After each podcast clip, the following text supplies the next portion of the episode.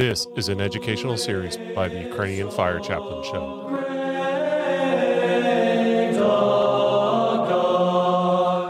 Welcome to today's episode. We have an awesome series for you. We're going to be looking at Clement of Rome, who lived in the first century and was one of the first Christians that we know about outside the New Testament. Let's go ahead and take a look at what we've got. So, who was St. Clement of Rome? That's kind of going to be one of the focuses of part one of our three part series on Clement's uh, writing and life. Clement of Rome was uh, clergy, and he was a, a friend of Linus uh, and Cletus. And some people are immediately going to say, um, "Who was Linus and Clement?" Linus and Cletus, and I'm going to get into that in a second. But what we're looking at here is he was one of the first generation of disciples of the apostles. Now, for those of you who are familiar and have read through the scriptures, you know, we have the apostles themselves, right? You know, uh, whether that's Peter, Matthew, John, you know, that was the first generation of disciples who knew and touched and lived with our Lord. What we're looking at is the first generation of disciples who knew and touched and lived with the apostles. These are the students of the students, so to speak. These are the, the first generation of Christians who were born and learned about Christianity, not directly from Christ, but from his followers. So, who who again was Clement? Well, if we look at kind of the the evidence that we have, there's very very little that gives us an absolute certainty. Uh, we know that he was a, friend and student of Paul uh, in Philippi, and our best estimate is that the Saint Clement who wrote this letter in Rome was the Clement that Paul spoke of in Philippians 4 3. I'm going to read a little passage here, um, just out of choice from the King James Version of the Bible. Therefore, my dearly beloved and longed for, my joy and crown, so stand fast in the Lord. I beseech Euodias, and I beseech Syntyche, that they may be of the same mind in the Lord, and I entreat thee also, help those women which labored with me in the gospel, with Clement also, and with my fellow laborers whose names are in the book of life. So we don't know with absolute certainty that the Clement Paul was speaking about um, is the Clement that wrote this letter, but we do know with certainty is that the Clement that wrote this letter was the leader in the Church of Rome in the later part of the first century. That is the church founded by Peter and Paul. Um, so going back to well, who was Linus and Cletus that you know Clement was friends with? Well, we we know from the writings of the history of the church in the first couple of centuries while it was in the catacombs that after Peter's death, someone who served as a fellow uh, apostle or a fellow clergy with him took over the leadership. Right? You have you know leader uh, Peter passing, and you have this void, and well, who took over that? Linus who also took over after Linus's martyrdom? Cletus. And then who took over after Cletus's death? Clement, who we're looking at today. And I'm going to put up, a, up here on the screen a list of the popes. We have again Peter, Linus, uh, Cletus. Some translations have it Anacletus and Clement. And you know, in the the more developed Catholic Orthodox tradition, what we would say is, well, yes, these were the the first popes. Although know that word may not have been used at the time, they were the the father or the leader of the Church in Rome, and and thus. Uh, we would consider them as, as Bishop of Rome or the preeminent leader, that they were the head of that church.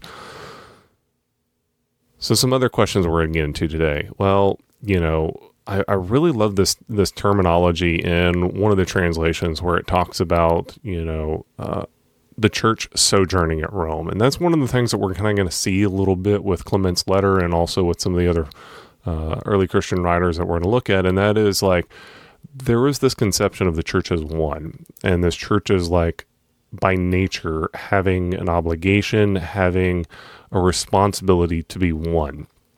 But in spite of that, it's spread throughout the world. And so you see that they would describe this as the church sojourning or the church journeying in that particular location.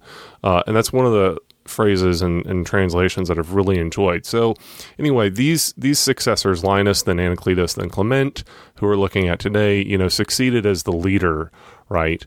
Um, after Peter's martyrdom, he, uh, Clement took over the leadership of the church uh, after Linus and, and Cletus had passed, uh, or we suspect also had been martyred as well. Um, that brings up the question of well, what do you mean succeeded Peter? What do you mean about all of this? Uh, isn't this kind of like Roman popery type of stuff? And I'll be the first one to say that I'm not a Roman Catholic. Uh, I'm an Eastern Catholic. But what we're going to get into is turning back to the scripture itself and kind of take a look at what we're talking about. So, in in uh, the Acts of the Apostles, uh, one of the things I want you guys to take a look here, and I'm going to put put this quote up on the screen. Um, was there such a thing as the office of the apostle, or the office of the bishop, or the office of priest? Right, but what was there such a thing as that? And, and let's take a look here. Uh, in those days, Peter stood up among the brothers. The company of persons was all about 120, and that that's interesting of noting because um, I, in the Jewish tradition at the time, you had to have 120 men to uh, so to speak, have a quorum to have a, a, faction legitimately established according to Jewish custom or you know lo- informal Jewish law at the time. But that's something awesome worth looking at in uh, scripture study on these series. But continuing, brothers, the scripture has to be filled. The Holy Spirit spoke beforehand by the mouth of David concerning Judas, who became a guide to those who arrested Jesus, for he was numbered among and was allotted to share in this ministry. Now this man acquired a field with the reward of his wickedness, and failing, falling headlong, he burst open in the middle, and his bowels gushed out, and became known to all the inhabitants of Jerusalem. So the field was called in their own language the field of blood. For it is written in the book of Psalms, May his camp become desolate, let there be no one to dwell within it, and let another take his office. So, one of the men who have accompanied us during all the time that the Lord Jesus went in and out among us, beginning from the baptism of John until the day he was taken up from us, all these must become with us a witness to his resurrection. And they put forward two Joseph called Barsabbas, and Matthias. And they prayed and said, You, Lord, know the hearts of all men. Show which one of these two you have chosen to take the place in this ministry and apostleship from which Judas turned aside to go to his own place. And they cast lots, and the lot fell on Matthias, and he was numbered with the 11 apostles. So, right there in the Acts of the Apostles, on the eve of Pentecost and the descent of the Holy Spirit, you have a reference to the office or formal position of apostle. Now, what we would later understand, or what we'll, we'll, get into this a little bit, and like Irenaeus and, and somewhat uh, with some of the other fathers, is that as the church grew and spread throughout the world, you're going to need leaders or governors or overseers. Um, it's just a fancy word at the time that's later used as the word bishop in English, um, who would lead and oversee all of these things and, and overtake them. And so that office would grow as the church would grow geographically.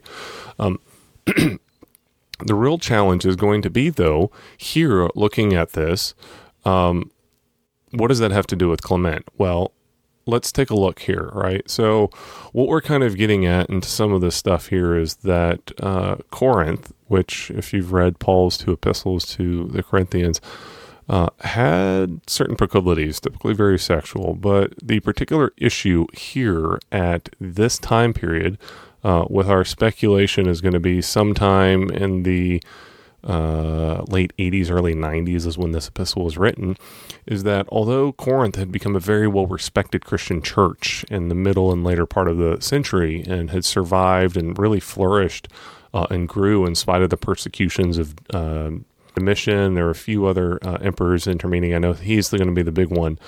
The real challenge is that what was Clement writing about? And so, one of the issues, the background of this epistle that we'll get into in the next parts, part two and three, are that basically the the the laymen in the church had grown up and they had all got together, a couple of them, and decided to expel the clergy. Um, apparently, without good cause, other than just you know pride and ambition. So Clement's uh, letter to the Corinthians in the first late century is uh, the one that we have that we're going to cover. It's the only genuine surviving writing of his. It bears witness to the practice and beliefs of the first generation of Christians and their disputes and struggles within the life of the early Christian church. Uh, Clement was so popular that many other writings have actually been circulated in his name, and hopefully we'll get to those in the later part of this series. Um, in those days there wasn't really so much uh, an issue with like forgery and stuff like that as it was you know people would study under this person or they would uh, be a, you know enamored with this person and they'd write an epistle or they'd write a letter in his name uh, especially if they were mentored by him as a as a progeny or as a you know participating in the the family name so to speak. The church in Corinth appealed to Clement as the leader in the Church of Rome in spite of an interesting fact namely that St. John was still alive. We believe he would have been in either Ephesus or uh, Patmos in exile at the time. But, you know, here you have John, the only disciple, apostle of our Lord that was not to see death, you know, for his abandonment, right? That, that's one of the arguments is that John, um, the evangelist, never was martyred because he was one of the 12, 12 apostles that was actually faithful with Jesus there throughout his crucifixion and, and remained at his side. And because of his fidelity, was spared the, the martyrdom that the rest of the apostles would eventually face. But John was still alive. So why do we have a first generation apostle um, being appealed to by the Corinthians? Uh, why don't they appeal to St. John instead of writing to Rome. And that raises an interesting question of primacy, not only primacy of love, primacy of authority, primacy of uh, covenantal or family guidance, so to speak. Uh, and, and one of the implications is obviously that the church at Rome and the office of the successors there to Peter and Paul had, in a certain sense, a more preeminent authority than the greatest of the 12 apostles. That is, greatest morally. Ultimately, uh, Clement was martyred for his faith in Christ. His writings reflect a beautiful expression, and you're going to see that as we work through some of this. What we have is a, uh, a credible based uh, letter of his that is due to a comparison of his epistle to quotes of his work by subsequent generations of Christians. And so you kind of look at the original copy that we have here, and we look at quotations made by so and so in this part of the world, and quotations made by so and so in this part of the world.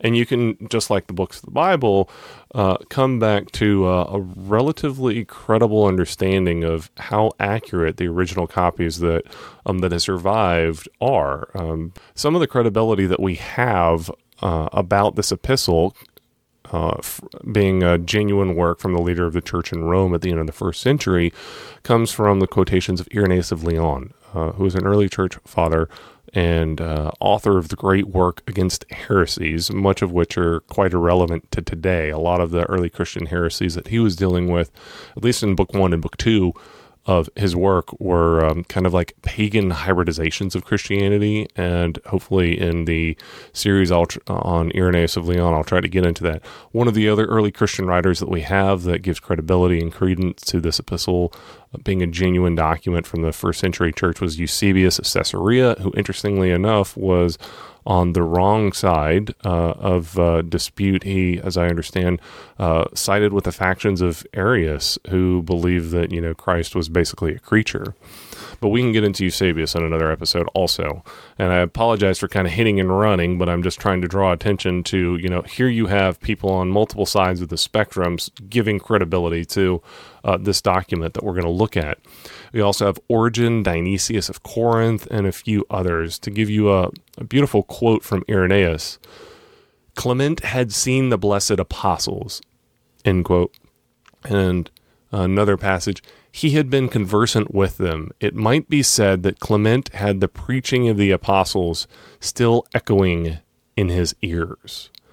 That is pretty powerful. I mean, you're talking about somebody who lived and knew. There would have been no doubt that he would have had a a pure access to the gospel uh, as pure as could have had been had without actually hearing it from the lips of Jesus.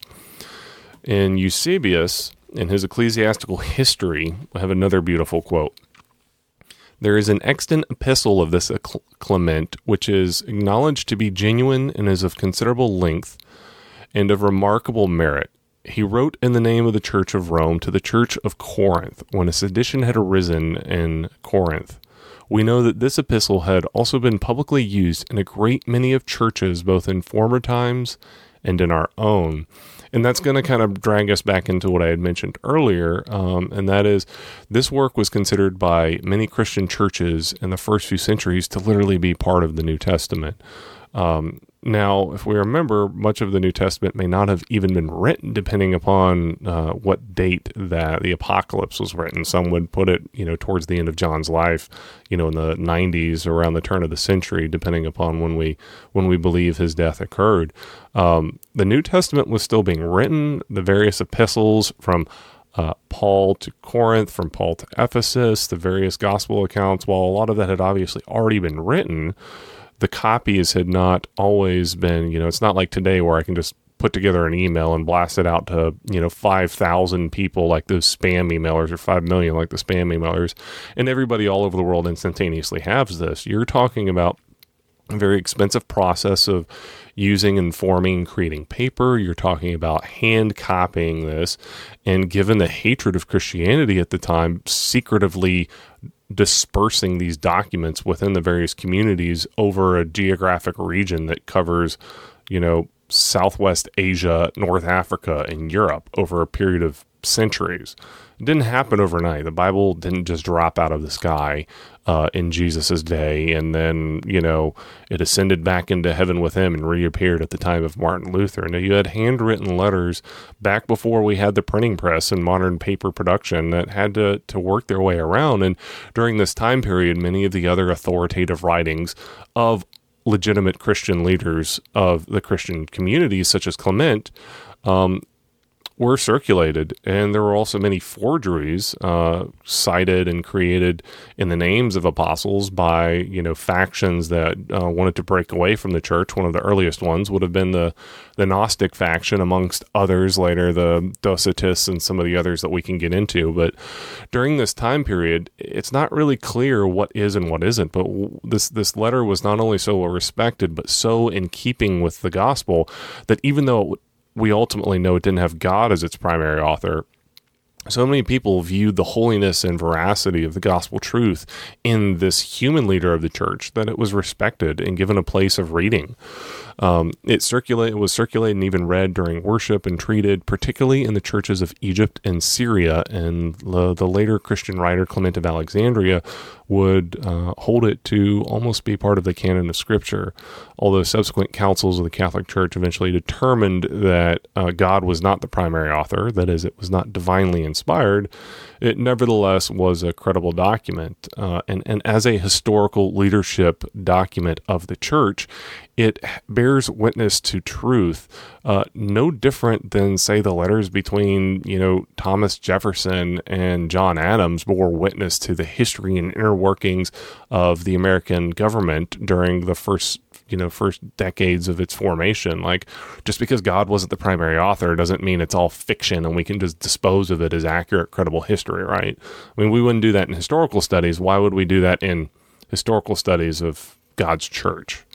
As if somehow there's like a schism or a break between reason and history when we're dealing with God and religion things. It's likely that this letter was written uh, during or after Domitian's persecution of Christians at the end of the first century. And this is, again, kind of what I had mentioned. And quickly, what I'm going to do is cover a couple of themes um, and kind of lay out the epistle with a, a great quote from uh, work on patrology, which is a couple of the series I've got. You know, Quasten that I'm quoting from. Uh, I've got a very interesting series of uh, conferences that were given her many years ago. Uh, I've also got a great translation from Cyril Richardson, uh, in addition to the work that I'll be quoting from specifically, which was done by Philip Schaff. Uh, I'm selecting that translation, even though I don't think it's the most accurate or sometimes the most you know easily flowing, just because it's uh, out of copyright. Originally done around the turn of the century, back in the late 1800s, it's out of copyright, and I don't have to worry about licensing or people complaining or stuff like that. So, some of the themes that you're going to find in Clement's first epistle are going to be uh, not only an issue of church history and what he was talking about at the time period and dealing with the sedition that had occurred in Corinth and how they appealed to Rome, and uh, Rome intervened uh, as a, a, moral witness with uh, authoritative power, though maybe not what we would understand, you know, juridically in later development of, of the church. One of the other things that we're going to cover is going to be uh, the resurrection, and that is the belief in the future resurrection to come that was prominent throughout his writing. One of the other themes that we're going to cover is liturgy and church worship a little bit. We're also going to kind of talk about uh, jurisdiction and hierarchy, and we're going to ask the question well, what exactly did the structure of the Christian churches uh, at this time period look like? We have obviously Paul's epistles and the other New Testament writings that inform us about a number of things, but what did they look like at the end of the first century? In this time period, had they developed? Had they changed? Do we have kind of like, you know, obviously we didn't have televangelists then, but we did. Ha- do we have like the street preachers that would go set up a tent and convert people and then send them all off on their own and hope everything worked out well when they moved on to another city. You know, some of this is going on. Um, quickly, what I'd like to do is kind of cover the structure and layout of the epistle, and that's going to end our first part here today. So, the epistle basically, you'd say it has four parts, right? It has an introduction and obviously has a conclusion. Those are kind of not the main parts. We have two main parts in between. Uh, according to Quasten, he breaks uh, the first part down to chapter 4 through 36, and the second part down to chapter 37 through 61. And I'm just going to read a quote from him here. The introduction calls attention to the flourishing state of the Christian community of Corinth before the quarrel, the harmony that existed among the members, and their zeal for good. Starting at chapter 3, by way of contrast, um, Clement points to an entirely changed condition in Corinth. The first main part is of rather general character. It really deprecates, it really takes issue with the discord and envy that arose there, and it cites numerous instances of these vices both in the Old Testament and in the early Christian times of the Bible. The first part, furthermore, exhorts these Corinthians to penance, hospitality, piety, humility, and it substantiates its argument with a host of quotations examples that we're going to look at. The author then speaks of the goodness of God, the harmony of his creation, his omnipotence, the resurrection and the future judgment, humility, temperance, faith, and good works leading to reward and to our future hope in Christ. The second part starting at chapter 37, deals more immediately with the quarrel among the Christians in Corinth. God, the creator of order and nature, requires order and obedience from his creatures, especially in his church. And the necessity for discipline and subjection is proved by pointing to the rigorous training of the Roman army and to the existence of the hierarchy in the Old Testament. So too Christ called the apostles, and they in turn appointed bishops and deacons. Love should take the place of discord, and charity should prompt forgiveness. The instigators of contention are exhorted to do penance and to be submissive. The conclusion summarizes the exhortation and expresses the fervent hope that those commissioned to deliver the epistle may return in haste to Rome with the glad tidings of peace reborn. The work is of great consequence for the study of ecclesiastical and of church history and also for the study of the history of dogma and of liturgical services or Christian worship. So that's kind of Quasten's um, summary. I thought it was so well to the point that it was worth quoting. Uh, I hope you appreciated today's episode. Let's go ahead and call this a wrap, and we will see you next week as we start working into the first epistle of Clement to the Corinthians. Once again, this is your host, Christopher, of the Ukrainian Fire Chaplain Show. If you have not already, go ahead and look at our website, theufcshow.com. It's got information about us and ways that you can follow, subscribe, or support us. We're on various podcast platforms, we're on Facebook and YouTube, and if you're able to, consider supporting us on Patreon. Also, want to give a shout out to Daniel Atchison, the music artist Atch, for permission to use his song Forever in our productions. Until next time. Would like to offer my special thanks to the Antiochian Orthodox choir group Incense for letting us use their song The Great Prokeimenon. You can find links to their music in the description.